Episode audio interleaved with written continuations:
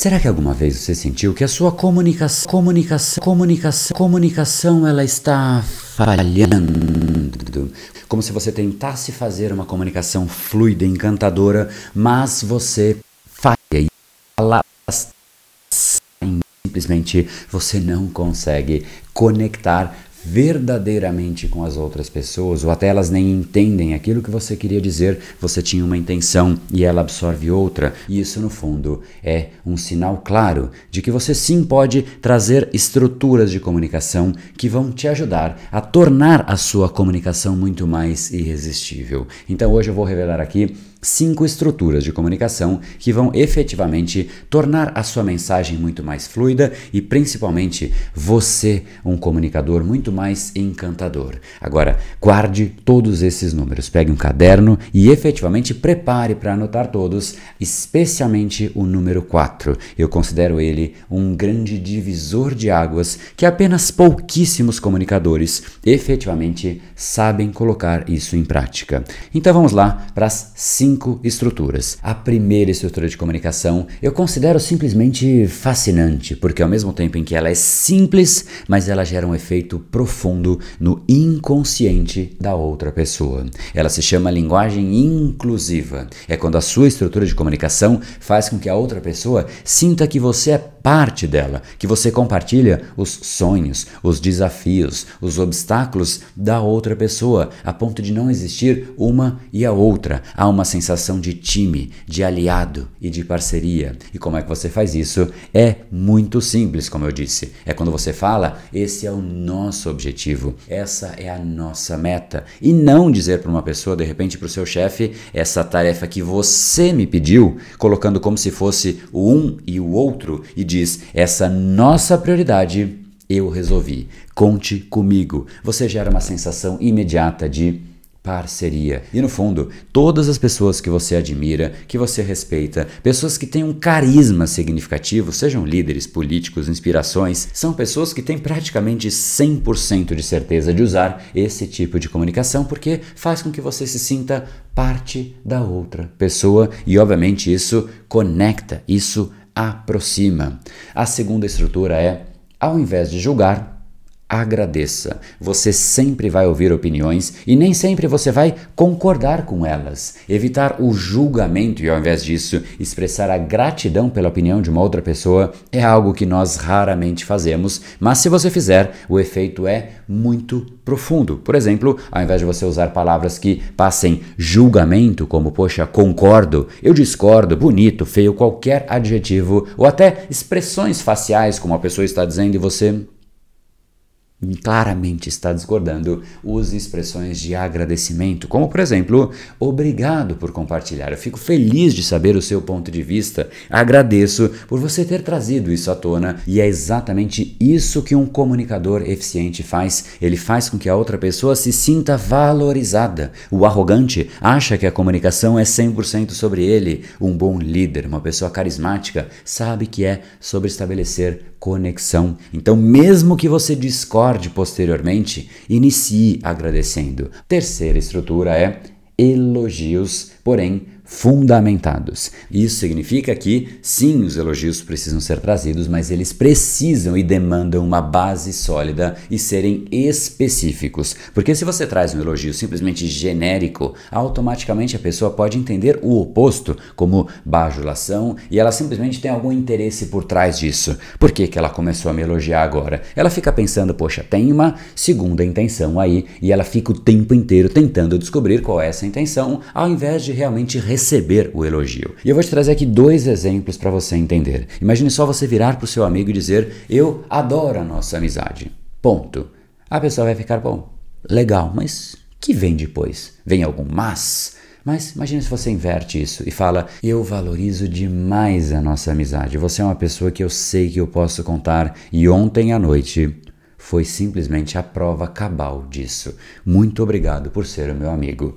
É completamente diferente. Então, em resumo, elogie, mas certifique-se de que o seu elogio ele é apoiado em uma razão clara e específica. Senão vai ficar uma coisa meio que aberta. E agora a gente vai para a quarta estrutura, aquela que eu falei que é fascinante, inclusive eu adoro usar ela em toda a comunicação que eu consigo, e na hora que eu implemento, muda drasticamente o nível de comunicação, que é mentalização.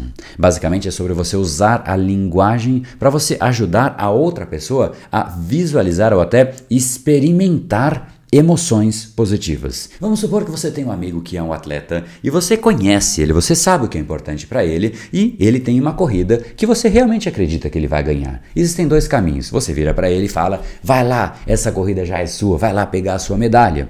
E obviamente ele vai agradecer e vai ficar feliz com isso, mas poderia ser diferente. Imagine que você vira para ele e fala: cara, essa medalha já é sua. Eu já imagino a gente com essa medalha no seu peito e você indo agradecer ao seu pai por tudo que ele fez por você, dando um abraço para que de fato ele sinta a gratidão que você tem por ele.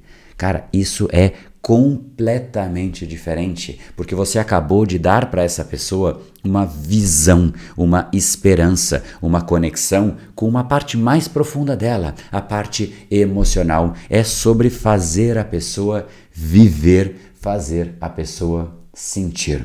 Só que existe uma dica avançada. Quer? Então vamos que vamos. Se você realmente quiser ser bom, inesquecível, memorável e impossível da pessoa não prestar atenção em você, então identifique o principal canal sensorial da pessoa.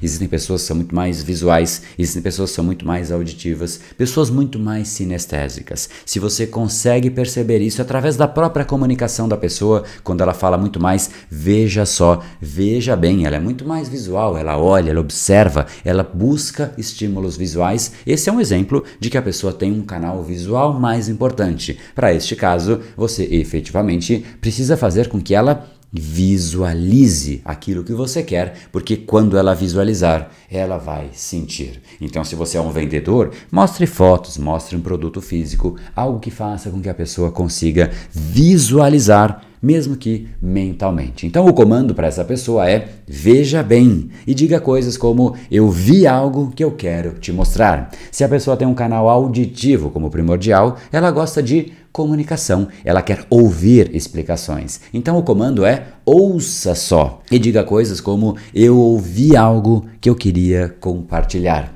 Se por outro lado a pessoa é muito mais sinestésica, muito mais sensorial, é muito mais sobre experimentar, sentir. Então o comando é: sente só.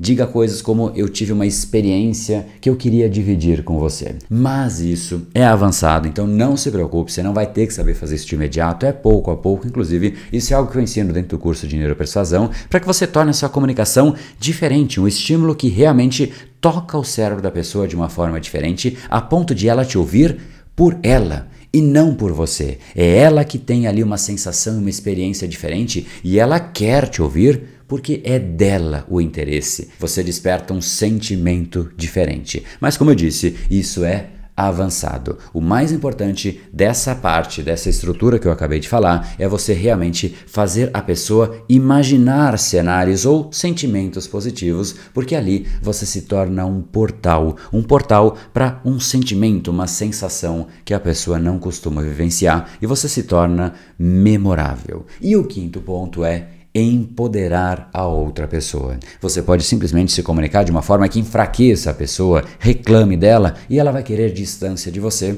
ou você pode fortalecer a outra pessoa, ajudando ela a enxergar as próprias capacidades e possibilidades, usando frases que efetivamente destaquem o potencial da pessoa e as oportunidades que ela tem, ao invés de focar nos problemas ou nas dificuldades, dizendo para ela que ela de fato é capaz de fazer isso, ou até que vocês juntos conseguem em resolver isso e você acredita nela, ao invés de dizer: nossa, isso parece difícil. Não, eu acredito que a gente resolve isso, vai ser uma oportunidade para a gente resolver, para a gente mostrar que de fato a gente consegue, e não foque no problema. Isso vai fazer com que de fato a pessoa queira contar com você nas próximas dificuldades. E aí, obviamente, isso já traz um certo cuidado com o inverso disso. Cuidado com o mau humor, cuidado com a reclamação, porque eles te afastam de uma comunicação que encanta. Seja positivo, otimista, ofereça de fato ajuda. Diga, por exemplo, me avise se você precisar de alguma coisa, estou aqui para apoiar você. Agora, que tal se eu juntasse tudo isso que a gente acabou de falar? Imagine só, se você pudesse efetivamente,